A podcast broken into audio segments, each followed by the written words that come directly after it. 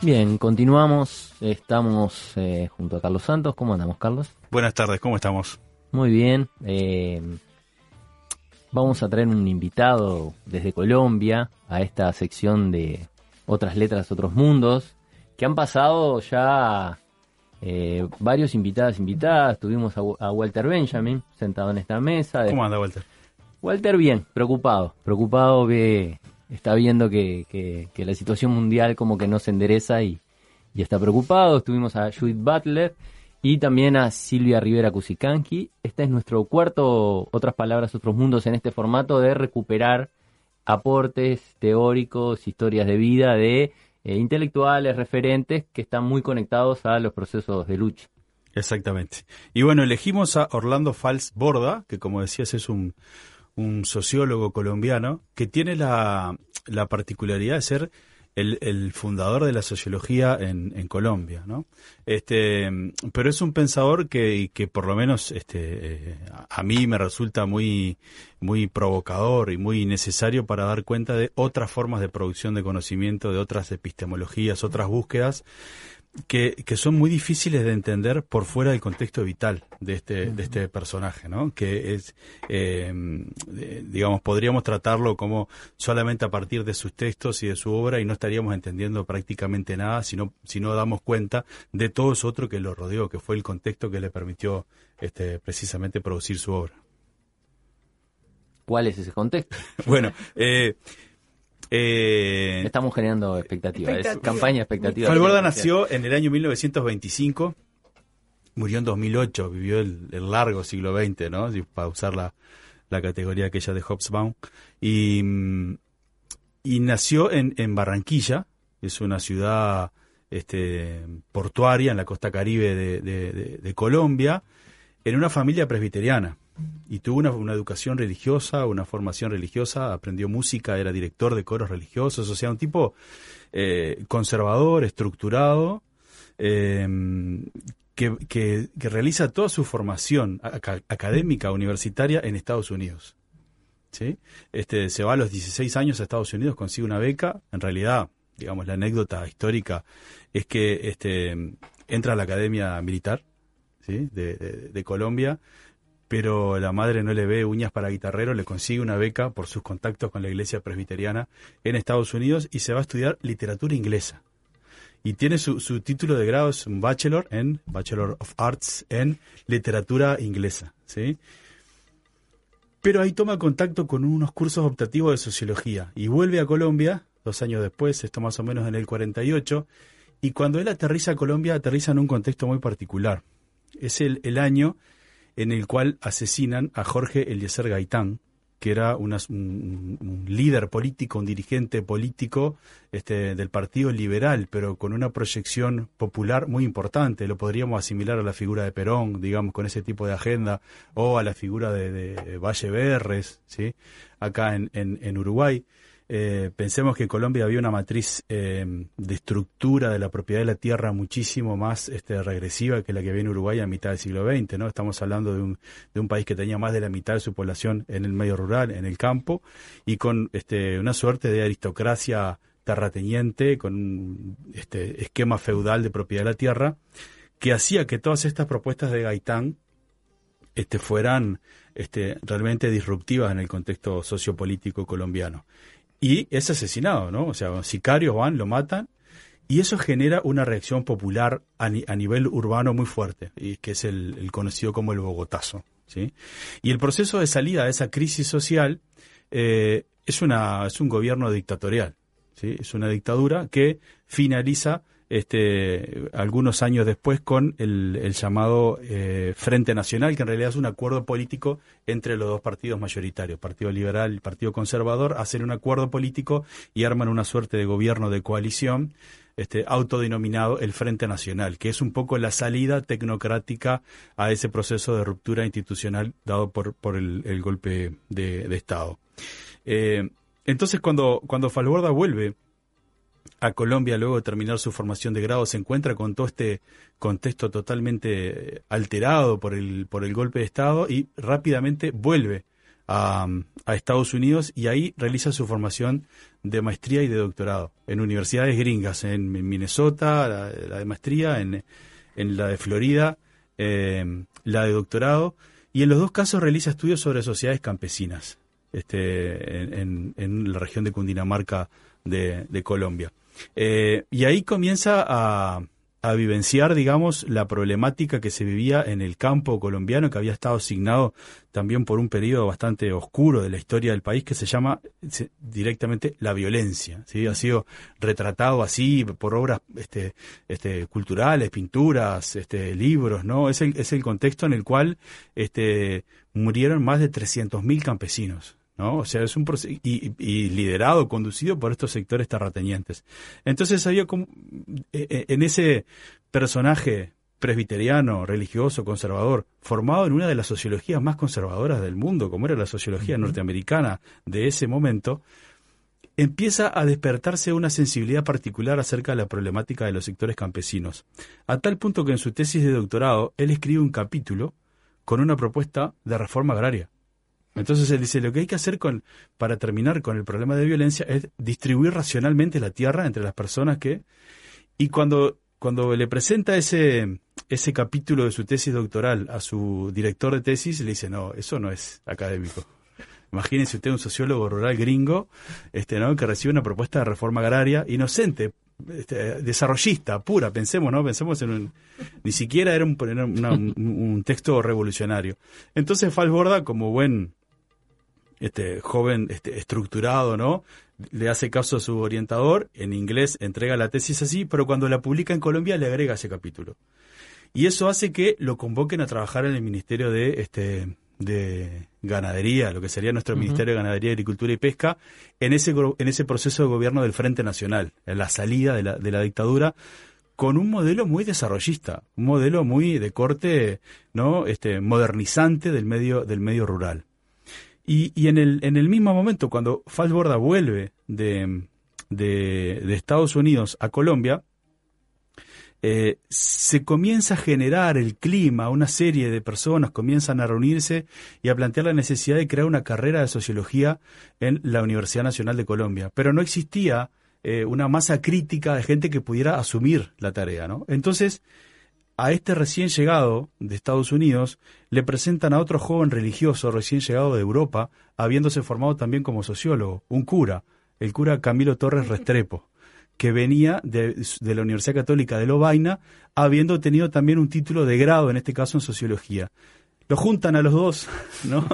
Y lo que sale, este, junto con otras personas, entre ellas María Cristina Salazar, que a la postre, también católica, que a la postre sería la, mujer de, de Falborda, se arma un cuerpo docente y una carrera de sociología en la, en la Universidad Nacional y Camilo Torres, estamos hablando del conocido cura guerrillero, el de Cruz de Luz, la canción aquella famosa de, de, Biglietti, ¿no? O sea, un, personaje que terminaría este, derivando luego hacia la lucha guerrillera. Eh, eh, también tiene un involucramiento en, en, las políticas públicas del Estado colombiano de ese momento, que son las llamadas juntas de acción comunal, que en realidad era un programa financiado por el Banco Interamericano de Desarrollo, que lo que buscaban era este, promover procesos de inclusión social en las zonas urbanas este, de, las grandes ciudades de Colombia, que estaban llenas de campesinos expulsados por el conflicto en las zonas rurales. Entonces, eh, Falborda en el medio rural, eh, Camilo Torres en la zona urbana comienzan a liderar procesos de, de política pública y de formación de estudiantes en la carrera de sociología. Su involucramiento con, con, eh, con estos programas de gobierno dura poquito dura un par de años en cada caso y, termina los dos mucho más volcados al, trabajo universitario y al trabajo activo en el caso de Camilo Torres en las, en las barriadas populares de, Bogotá, con estudiantes, ¿no? un trabajo que hoy llamaríamos un trabajo de extensión, un trabajo de este, involucramiento comunitario, este, y Falsborda mucho más volcado sobre los temas rurales, que es sobre los cuales él, él venía este, acumulando. Eh, en, en, este proceso, digamos, son, piensen ustedes que estamos hablando del año 1958, 1900, este, 60, 61, 62, comienza a gestarse en las zonas rurales de Colombia todo un proceso de autodefensas campesinas, que sería lo que luego daría lugar por ejemplo, al, surgimiento de las Fuerzas Armadas Revolucionarias de Colombia y a otras guerrillas como el Ejército de Liberación Nacional, que en realidad lo que hacen es intervenir en este proceso de, este, de violencia y, de exterminio de poblaciones campesinas, de acaparamiento de tierras por parte de, los sectores terratenientes, eh, generando espacios de disputa, de control del territorio en, otra lógica. Eh, en, en, una de esas este, eh, primeras autodefensas, que es en la región de, Marquetalia, eh, hay una amenaza de, este, de, intervención armada del ejército colombiano, este, eh, cuando en realidad todavía no había proceso de guerrilla, sino que eran autodefensas campesinas. Y ahí estos dos personajes, Camilo Torres y Orlando Falborda, forman parte de una comisión de paz, de una comisión de diálogo que fracasa rotundamente y este, pocos meses después de la intervención de ellos en ese proceso de mediación hay una intervención militar con bombardeo, con es la primera vez que se utiliza el napalm en intervenciones bélicas, mucho antes que en Vietnam, ¿sí? a pesar de que eso nosotros no lo tenemos registrado eh, como parte, digamos, de nuestra experiencia latinoamericana. Y, y luego de ese proceso muy, muy frustrante para, para los dos, este, comienza a generarse en, Camilo Torres todo un proceso que va a terminar con su apartamiento de la vida religiosa y de la vida institucional para pasar este, a la acción militar directa y bueno, como ustedes saben, en el primer enfrentamiento en el cual este el primer eh, combate de, Camilo Torres, él, cae muerto por, por el ejército y, bueno, y sus restos están todavía desaparecidos en, Colombia. Y eso hace un quiebre al interior de Falborda. ¿Sí? Eso, digamos, su, su, su primer gran punto de ruptura epistemológica, podemos decir, es la muerte de Camilo Torres y el, el, legado de esa entrega ¿no? este, vital de su compañero, ¿no? de su compañero este, de, de, pensamiento y su compañero de ruta. Y eso hace que, que Falsborda empiece también un proceso de revisión de su, de su propio marco de pensamiento. ¿no? Y eh, algunos años después, eh, Falsborda va a publicar un libro que se llama La violencia en Colombia, que lo que intenta es responder ese periodo histórico del país. ¿sí? Y ahí, por, su propio proceso, digamos, interno, por sus lecturas, por su aproximación al trabajo de Camilo Torres, eh, Falborda ese es un trabajo colectivo que lidera Falsborda, digamos, pero bueno, él, es, parte responsable importante de las conclusiones de ese trabajo, va a plantear que el problema de la violencia en Colombia es la estructura desigual de la propiedad de la tierra. ¿no? Entonces va a decir, en realidad, en, este, en la estructura de clases del agro colombiano está la raíz del problema de, de, la violencia, de la desigualdad, del enfrentamiento en, el país y la única manera de salvar esa situación va a ser a través de un proceso de subversión. Y empieza a darle, digamos, su, su, su marco este, teórico, su marco conceptual original de esa sociología rural este, norteamericana, funcionalista, ¿no? Donde había toda una idea de cambio social, pero era un cambio social modernizante, ¿no? Este, el desarrollo de las fuerzas productivas para superar las situaciones de pobreza pasa a incorporar términos como subversión, revolución, este, ¿no? Transformación radical. Em, y, comienza, eh, luego que hace ese movimiento, comienza Falborda, Falborda a darse cuenta de que sus herramientas conceptuales teóricas no le eran pertinente para dar cuenta de la realidad en la que estaba viviendo. Y ahí comienza otro quiebre, otro giro que también va a estar pautado, digamos, por la experiencia revolucionaria de, Ernesto Che Guevara, por el, todo el proceso de la revolución cubana, todo el contexto, digamos, de transformación que se vivía en América Latina, y, por dos hitos que suceden en, el año 1970, digamos, estamos hablando muy, muy sintéticamente, ¿no? Pero es la aparición eh, en, español, por primera vez, de La Pedagogía del Oprimido, de Pablo Freire, editado por la Comunidad del Sur en Montevideo, en Uruguay, por primera vez en español, y la aparición de un artículo en una revista académica norteamericana de Paul Feyerabend, un epistemólogo, llamado Contra el Método, Tratado contra el Método, que sienta las bases, digamos, de la crítica más radical al positivismo epistemológico. Y, y, por qué estos dos datos que el propio Falborda lo plantea como, como dos quiebres radicales en, su proceso de, pensamiento? Porque uno está enraizado en la pedagogía de la liberación, en un proyecto emancipatorio claro, propiamente latinoamericano, ¿no? Y que tiene que decir, bueno, este, Fals en el 70 mismo pudo leer una obra publicada, editada en Montevideo, y al mismo tiempo, por su temprana formación académica gringa, pudo leer un texto que estaba discutiendo la epistemología en el, primer mundo y pudo integrar esos, esos, dos elementos y generar o comenzar a generar toda una, una propuesta en torno a su, a su proceso de, de aproximación que lo va a llevar a plantear de diferentes maneras su, su, su método. Eh, digamos, es conocido como la investigación acción participativa. Digamos, el apellido de Falsborda está asociado directamente a la investigación acción participativa. Pero en realidad él en el 55, en esos primeros trabajos, le había llamado método de experimentación por participación. Y fue cambiando el nombre. A medida que el tiempo fue transcurriendo, le llamó método de participación-inserción, modelo de participación-intervención, investigación, acción, participación.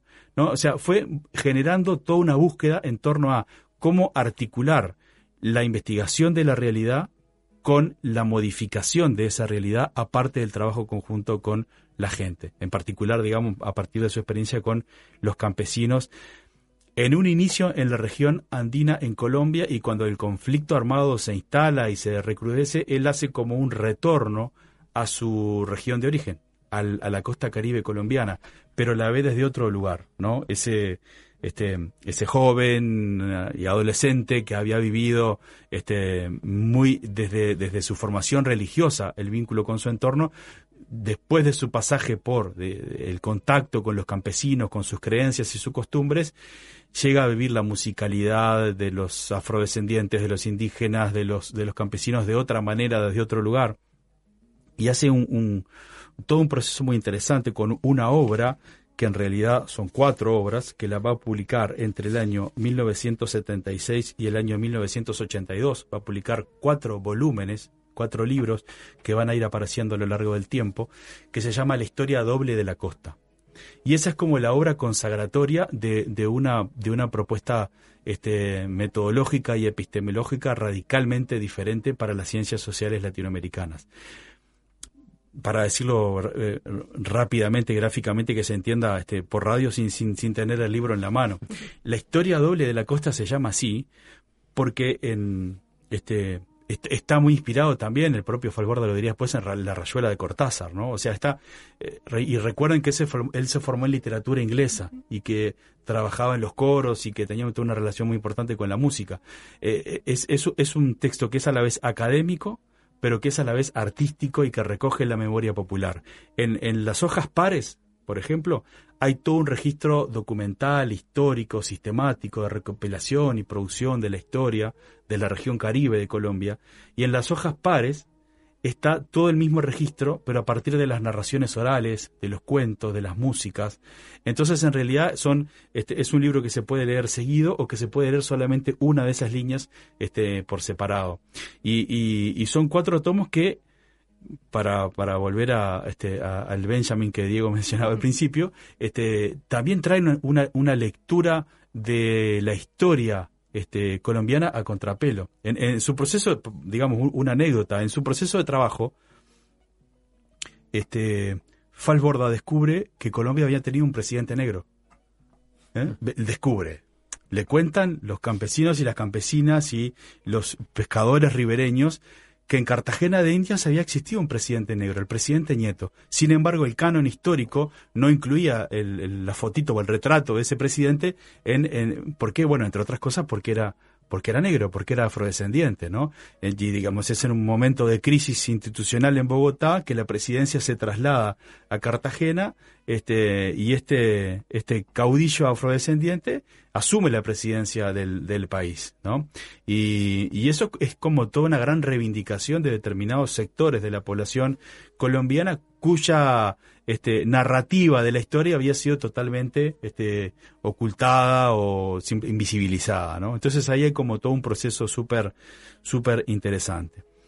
Y al mismo tiempo que Falborda hacía esto, se, involucraba de esta manera, tenía un involucramiento político muy activo, ¿no? O sea, además de haber estado vinculado a estas estas eh, comisiones de paz o comisiones de diálogo para evitar este, eh, que, las escaramuzas entre el ejército y las autodefensas generaran un conflicto armado, que de hecho fue algo que no se pudo evitar en Colombia. Luego tuvo una inserción política muy fuerte, ¿no? Este, eh, como, lo, como le había tenido este, Camilo Torres antes, entonces en ese proceso en que estaban trabajando juntos, es como que Camilo era el que asumía el trabajo político este, hacia afuera, el organizador, el agitador, el que crea el Frente Unido del Pueblo, que era como la reacción al Frente Nacional. Y Falborda había sido mucho más el, académico, el organizador de, de, los cursos, de los planes de estudio, pero ante la ausencia de Camilo, Falborda también ocupa ese lugar. Entonces él va a ser un destacado dirigente político. En los últimos años de su vida fue presidente honorífico de, del, del polo democrático, sí, que fue la, una de las últimas formaciones progresistas de la, de la, de la política colombiana, aunque él decía que el hecho de que fuera honorífico era para que no molestara su opinión, ¿no? O sea que sabía que también lo habían colocado ahí como eh, darle un lugar al viejo para que no este, moleste con sus opiniones y para que no distorsione sus prácticas.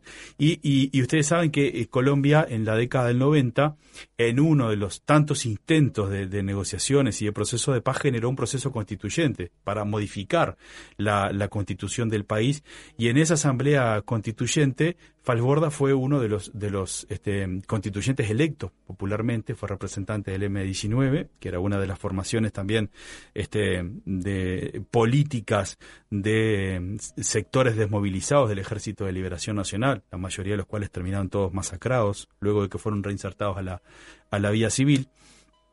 Y fue responsable de todas las referencias que tiene la constitución colombiana actual vinculadas al ordenamiento territorial y al control de las poblaciones indígenas y campesinas de sus territorios, ¿no? Vinculado con, con la normativa internacional. Entonces, digamos, tuvo, tuvo una vida este, descollante desde el punto de vista académico y este, realmente este, muy, muy, muy potente y muy vinculada a la realidad de, de su propio país desde un marco de posicionamiento totalmente diferente al que él se hubiera imaginado cuando comenzó ese proceso en el, en el inicio de su vida.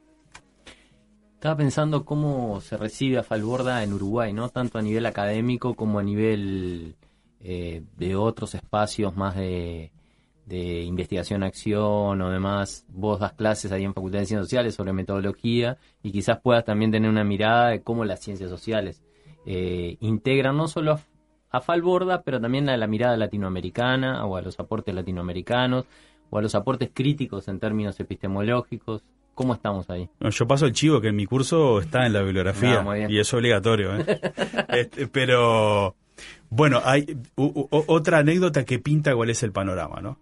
Eh, en, el momento en el que em, eh, emerge la obra de Falborda y Falborda como el fundador de la sociología en Colombia, es el momento en que se crean las academias nacionales de sociología en los diferentes países, ¿no? Entonces está Pablo González Casanova con la sociología de la explotación en México, eh, está Florestán Fernández en Brasil, está Gino Germani en Buenos Aires, Aldo Solari en Uruguay, que es como uno de los fundadores de la sociología en Uruguay, y los grandes debates que tenía en la Asociación Latinoamericana de Sociología y, en el reciente, naciente CLACSO, Consejo Latinoamericano de Ciencias Sociales en la década de 60, este, que tenía Falborda, era con Aldo Solari, con el uruguayo, que le decía que lo que él hacía no era ciencia, que era militancia que no era académico. Hay una continuidad. Entonces. hay una continuidad porque, este, de hecho, bueno, hay que hablar con la gente que, que, que, estudia propiamente sociología, ¿no? Pero salvo en algún curso que hace temática de sociología latinoamericana, no, no, no se lo ve. Siendo que es un paradigma eh, eh, digamos, en, el año 77 Falborda se posiciona como una referencia mundial en términos de, de, de, esta práctica de la investigación-acción participativa, generando un simposio en Cartagena de Indias que reúne a investigadores de África, de Asia, viene gente de India, eh, está Paulo Freire, participa Paulo Freire, que digamos ellos fueron muy, este, muy, muy compinches en, en lo que era el, CEAL, el Centro de Educación de Adultos. De hecho, cuando, digamos, cuando muere Freire, el siguiente presidente es, es, Falborda. Eh, entonces, digamos, eh, es una referencia en términos de esta propuesta. Ahora, también hay que pensar que la investigación acción participativa, que, como he tratado de, comentar, digamos, implica una serie de rupturas epistemológicas con el modelo tradicional de producción de conocimiento y una mirada de este, pensar la, la ciencia desde otro lugar, muchas veces es tomada solamente en su propuesta técnica. ¿No? Entonces, este, hay, hay una gran cantidad de disciplinas que retoman la, IAP, la investigación acción participativa, pero despojada de todo ese contenido epistemológico, crítico, radical, y entonces es muy común ver este, marcos teóricos bastante positivistas y cuadraditos, incluyendo este, aproximaciones de la IAP, ¿no? Y, que incluso dice tomamos técnicas de la IAP y en realidad es algo que, que el propio Falborda cuestionó y combatió este, durante, durante mucho tiempo, ¿no? Entonces, la recepción de, de Fal, por ejemplo, te diría, ¿cuántos libros de Falborda hay publicados en Uruguay? Que yo conozca, dos.